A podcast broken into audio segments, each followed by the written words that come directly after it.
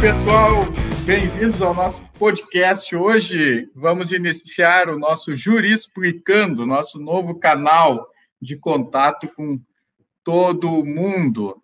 Nele vamos falar sobre assuntos interessantes ao direito, o dia a dia do direito, enfim, e é uma forma de manter atualizado né, com, as, com as notícias jurídicas do nosso Brasil e do mundo. E para iniciar, nosso primeiro podcast, temos a honra, a satisfação e a felicidade de conversar com o meu grande amigo Fernando Sodré, delegado de polícia, filósofo, figura ímpar, e que agora no doutorado vai estudar um tema, quer dizer, já estuda, né? Mas no doutorado vai aprofundar um tema muito importante na nossa sociedade e também no mundo, que é o racismo estrutural. E tenho, então, essa, essa felicidade de inaugurar o nosso canal de podcast com o Dr. Fernando Sodré, falando sobre esse tema. E já para provocar ele, já vamos iniciar provocando, eu queria que ele comentasse um pouco sobre a ideia de preconceito, que é um, uma palavra temida por muitos, mas que não é bem assim, não é verdade, Fernando? Tudo bem, André, meu grande amigo, para dizer que é um prazer a gente estar tá inaugurando aí contigo esse canal de podcast. Não podia estar mais honrado em estar é, é, iniciando esse, o seu primeiro convidado seu para falar sobre, sobre esse tema e para conversar contigo é sempre uma alegria, uma honra, além de nossa amizade, né? Intensa.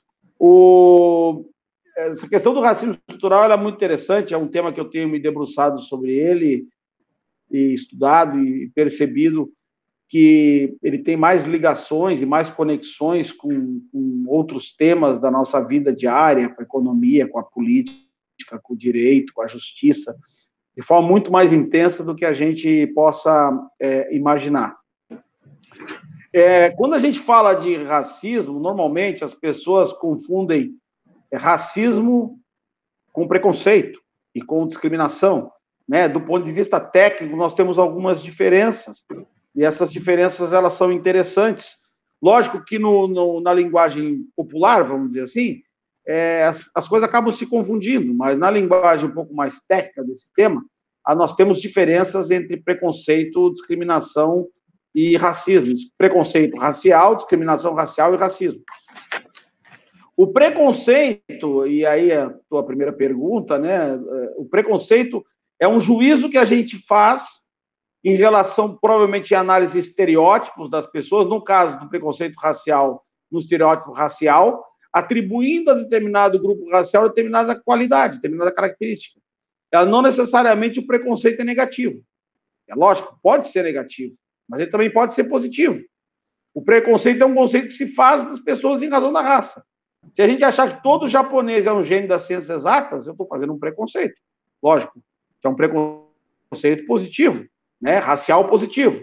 Se eu falar que todo negro é preguiçoso, mau caráter, eu estou fazendo um, um, um, preconceito racial negativo. Né? O preconceito não é necessariamente negativo. Lógico que quando a gente fala em preconceito racial, a gente já liga a ideia de preconceito racial com a ideia do preconceito racial negativo. Né? É, o que, que, é o preconceito racial que a gente convive com ele no dia a dia, que se usa muito na, nas falas, etc. O preconceito racial negativo, que eu vou chamar assim, é aquele é o criar a partir de um estereótipo racial de alguém para imputar características negativas para determinada pessoa. Ou seja, é, eu conheço um, um, judeu e, e, só por conhecer o judeu, só por saber que ele é judeu, eu acho que ele é avarento, que ele é, é sovina, que ele é etc, etc, etc.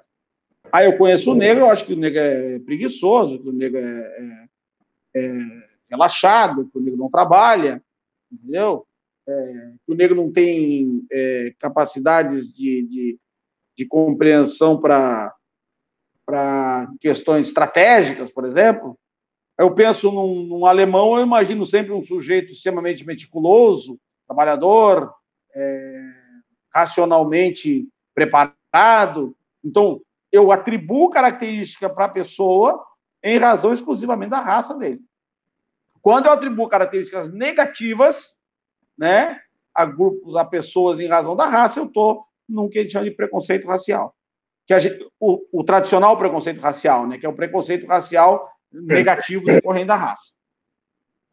A discriminação, que tu não perguntasse, mas já eu vou falar, porque eu acho que é importante a gente fazer essa. essa Fica à vontade, conexão. A discriminação é quando eu passo a, a atribuir tratamento diferenciado a pessoas ou grupos em razão do meu preconceito racial. Ou seja, eu, eu tenho preconceito racial e trato diferentemente as pessoas em razão desse preconceito. Trato de forma diferente. É, atribuo tratamento diferenciado. Então, eu sou dono de empresa, eu não contrato negros porque eu não gosto de negros. Eu acho que negro é, não trabalha direito. Ou que os negros não têm a capacidade intelectual de um branco. Ou, ou, ou não contrato, eu sou árabe não contrato judeu, que eu acho que judeu não, não e etc, etc, etc. E são, precon... são discriminações raciais, discriminação em razão da raça. E, e aí alguém pode perguntar, né? Eu digo isso, André, porque normalmente é, é, é comum essa, é, esse questionamento, esse pensamento. Tá, mas então o que, é o racismo? Né? O racismo, que a gente chama de racismo, o que é o racismo? O racismo é uma sistemática que atribui vantagens a grupos e pessoas em detrimento de outras. Quando você começa a atribuir vantagens para determinados grupos em detrimento de para determinadas pessoas brancas, para detrimento de pessoas negras, isso é o processo do racismo. Isso se estrutura no nível individual, no nível institucional, no nível estrutural. Perfeito. Mas tem outros racismos. Então, tem discutido racismo cultural. Hoje já se fala em racismo religioso, né? e tem está acontecendo muito isso em relação a determinados grupos religiosos, somente negros que vêm sofrendo é, opressão de outros grupos é, é, racialmente diferentes e às vezes e até aí? racialmente iguais, mas com outra orientação religiosa. Perfeito. Então, hoje se fala também racismo religioso.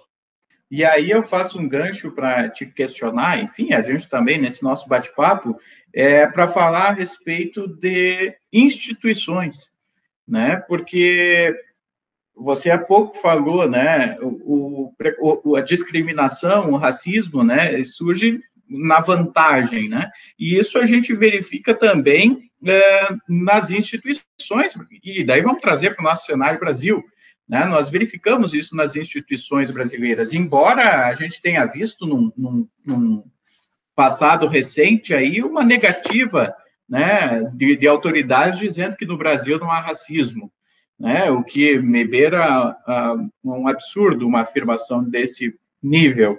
É, mas nós vivemos numa sociedade em que tem uh, um racismo institucional e que nós não enxergamos ou enxergamos e colocamos o, a peneira, como a gente diz, né? tapamos o sol com a peneira, não é verdade?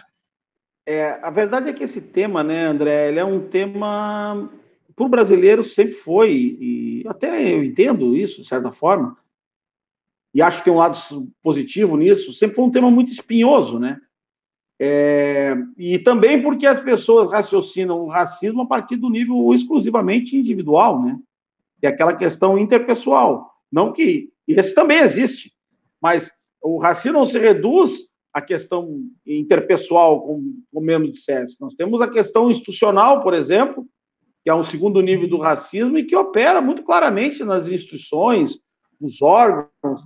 Por quê? Porque quando você vê que os negros não têm o mesmo nível de acesso, seja instituições públicas ou privadas, por diversos motivos, e não é só por causa de capacidade, porque o exemplo que eu dou, o exemplo que eu dou para mostrar isso é o futebol, né? É, quando fala em capacidade, pô, ah, mas é que os negros não têm capacidade para chegar no mesmo nível que os brancos estão, é por isso que eles não conseguem o espaço das instituições. Tá bom. Aí eu digo do futebol, por exemplo, que todos os grandes jogadores do Brasil, todos, praticamente todos, ou são negros ou mestiços. Você conta nos dedos os grandes jogadores do Brasil que são brancos, brancos, brancos, né? Que não tem miscigenação no mínimo. E quantos negros hoje no Brasil participam, participaram e participam, seja da gestão política do futebol, sejam técnicos de grandes equipes de futebol, presidente de clubes, é, gestão, não quantos? Então quer dizer que é falta de capacidade do negro, então. O negro não entende nada de futebol. Ah, mas ele entende só da parte de jogar, ele não entende da, da gestão política. Então, pronto, não pode ser técnico também. Não entende nem para ser técnico. É, nós temos raríssimas exceções técnicos de grandes clubes no Brasil negros. Por quê? Porque, infelizmente, ainda a estrutura institucional, e é isso que tu disseste muito bem antes, ela gera filtros, porque quando entra nos espaços de disputa de espaços privilegiados, e quando fala espaço privilegiado, não é espaço de vantagens ilegais, né, tem que deixar bem claro isso, é espaços onde há um privilégio de reconhecimento profissional, de reconhecimento salarial, de oportunidades, de, de realização pessoal, há, uma, há um filtro que acaba excluindo, muitas vezes, determinados grupos, em detrimento de outros, grupos de negros, de mestiços, em grupos de exclusão de grupos de brancos. Isso não é uma exclusividade dos negros, né? Nós tivemos, nós temos isso também, ocorre no, no sexismo, ocorre na questão da exclusão dos grupos de orientação sexual diferente, né? Da, da cisnormatividade aí, é, ocorre, ocorre. É lógico que e as mulheres, principalmente, elas ganharam muito espaço, né, fruto da luta que elas têm feito aí, e, e das próprias capacidades, mas é, o fenômeno existe, é mesmo, e esse mesmo fenômeno opera no nível do, do, racismo, seja ele institucional e seja ele estrutural, porque conforme o, o nosso professor Silvio Almeida, né, que brilhantemente fala sobre isso, para ele, a tese dele, que ele defende no livro dele, que eu concordo, é que o racismo é sempre estrutural. Os outros, os outros racismos todos que a gente discute, cultural, racismo religioso, racismo institucional, racismo individual, até, tirando a parte exclusivamente ética, ética, no sentido de exclusivamente individual, as outras manifestações sociais todas estão dentro da estrutura, né? Da estrutura social, da estrutura econômica, da estrutura política, da estrutura de poder, e não podemos excluir o racismo disso. E quanto mais a gente é, vai se aprofundando um pouco nesse tema, mais a gente vai percebendo algumas conexões, chegam até impressionar a gente, né? Quando tu vê algumas datas referentes, por exemplo, a, a, não quero entrar nessa discussão agora necessariamente, mas quando tu vê algumas datas referentes aos movimentos é, do capitalismo internacional, por exemplo, e alguns movimentos que que são reclamados pelo grupo de defesa de direitos como movimentos racistas, é, você fica impressionado, né? Impressionado com as coincidências. Para mim não são coincidências, né? Me parece que não são necessariamente André, e, e um outro ponto que, que, quando a gente fala, né? Tu falou há pouco, há pouco você referiu acerca do racismo como questão cultural, né? E já veio na minha mente a questão educacional, né? Já veio quando falou cultura veio esse esse essa, esse alerta na, aqui na minha mente. É, eu queria te. Né, é uma opinião minha, né? Aqui é um bate-papo. É, a gente sempre relaciona como uma das formas de saída, uma alternativa para é, a solução dessa questão do racismo estrutural, do racismo, vamos tratar de uma, uma, né, uma maneira mais genérica, a educação. Só que eu acho que não é esse o único caminho, até porque se a gente trata como tu há pouco falou, né, no, no, datas, né, no passado, né, vamos fazer uma análise sobre o passado, educação também sempre teve, na, no, o nazismo, não vamos esquecer, o nazismo tinha escola na Alemanha nazista, né, o nazismo tinha uh, legalidade também, então a gente não pode tratar uh, simplesmente e unicamente com uma questão de educação. Não sei se tu defende, concorda comigo ou discorda da afirmação, mas eu, eu acredito que, que, que, a educação ela é muito importante, com certeza, é fundamental, mas ela não é o caminho para a solução do racismo, né? É o único, único caminho para a solução do racismo. É, é viu, André, tu tocaste num ponto extremamente importante, assim, muito importante, mas muito importante. É, é muito normal quando a gente começa a discussão sobre esse tema do racismo em qualquer grupo, em qualquer espaço, alguém é, imediatamente é, falar sobre isso. Não, que a solução do racismo é a educação. Não, eu não discordo, concordo que a solução do racismo é a educação, desde que essa educação seja antirracista, né? Antirracismo sentido assim, de privilegiar valores humanitários e valores igualitários. Porque você, é que nem tu dissesse muito, muito adequadamente. Nós tínhamos escola na Alemanha nazista, e muito boas escolas. E a educação, se ela não for uma educação voltada para valores universais e igualitários, ela pode, inclusive, ser um motor turbinador do racismo. Exatamente. Né? É esse uma estrutura econômica é, ele acaba, uma estrutura política. Acaba sendo o propulsor da, do o próprio propulsor, sistema. Exatamente. Né? O direito, o direito acaba sendo assim também, né? Exato. Se você for ver. É, o direito ele é um mecanismo de controle dos excessos individuais, dos excessos é, gerais, mas não podemos esquecer que a Alemanha nazista, os Estados Unidos, a, Alemanha, a África do Apartheid e outros tantos regimes racistas que nós tivemos no mundo ali, todos eles, de racismo ético, religi étnico, religioso e racial, são Estados de direito, muitos deles até democráticos. Né? Perfeito. Então, a Alemanha era totalitária, os alemães estavam submetidos ao jugo do totalitarismo é, é, político, de certa forma, sim, mas não absolutamente, porque até ele chegar a, a conseguir consolidar absolutamente o poder na Alemanha, houve um processo com alta mobilização popular favorável, né? A mesma coisa nos Estados Unidos, que até hoje, desde sempre, viveu uma democracia, né? E era e é um Estado de Direito e um Estado democrático.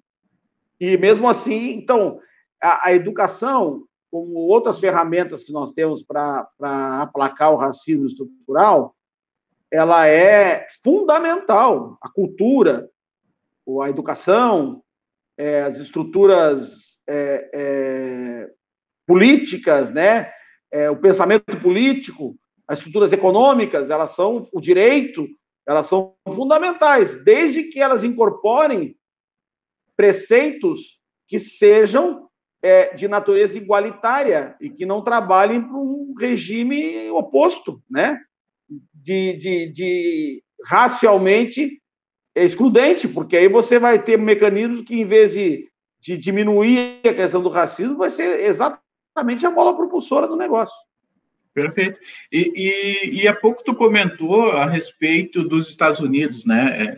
É, é outro, outro país que, por mais que tem seus pontos negativos, tem muitos pontos positivos e, e também é um dos, vamos dizer assim, um dos nortes é, do mundo, né? Ele determina e dá seguimento ao, ao, ao destino da humanidade, né? É, por mais que nós sabemos que tem muita gente que não que é contrário aos posicionamentos, principalmente do ex-presidente Trump, enfim, e diversas situações que até nem vale a pena a gente entrar agora, porque faltaria tempo para a gente falar, mas é, tem uma escritora que, que você já citou em uma outra em outro momento que a gente estava conversando, que é a Michelle é, Alexander, né? Se eu não estou errado. É, e ela faz uma análise a respeito do, do racismo nos Estados Unidos. E eu acho que eu queria que tu falasse um pouco, porque tu, tu já, em outra oportunidade você já falou a respeito dela e sobre a questão do voto, que o voto do, do, das gerações nos Estados Unidos, e daí eu acho que é um exemplo que traduz muito bem uh, o que seria para nós um racismo institucional. Né? É, é um exemplo muito palpável, não que a gente tenha que procurar exemplos no estrangeiro, a gente tem muito exemplo aqui no Brasil, mas é um, um exemplo que é interessante uh, trazer né, para o debate. É, a verdade é que esse, esse tema é muito interessante. Ah, é, nós precisamos fazer uma justiça aqui também, em matéria de debate desse tema da, do racismo institucional é, ao Carmichael, né, que foi um dos, dos, grandes estudiosos disso nos Estados Unidos, e também é, que foi o primeiro livro chamado Black Power, trouxe a questão do, desse tema de racismo institucional, é, é, exemplificando a questão do racismo individual e quando o racismo seria institucional, ou seja, a partir daí que veio o estudo do racismo institucional, e nós temos que falar hoje em dia também da Angela Davis, que é uma estudiosa fantástica desses temas raciais, e a Michelle Alexander, com esse trabalho dela da nova segregação racial nos Estados Unidos, que a gente vai comentar um pouquinho, realmente são, são estudiosos que, que trazem argumentos e, e, e teses quase irrefutáveis, né?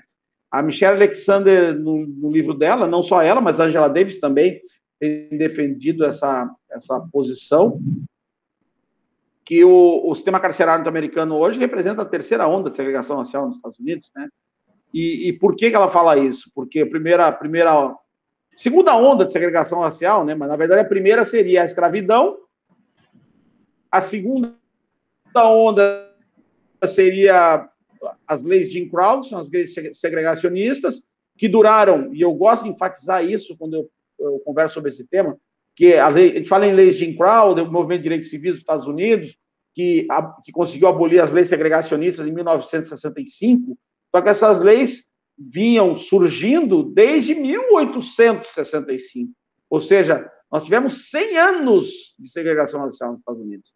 E 100 anos de segregação é segregação absoluta, né? As pessoas separadas, completamente separadas.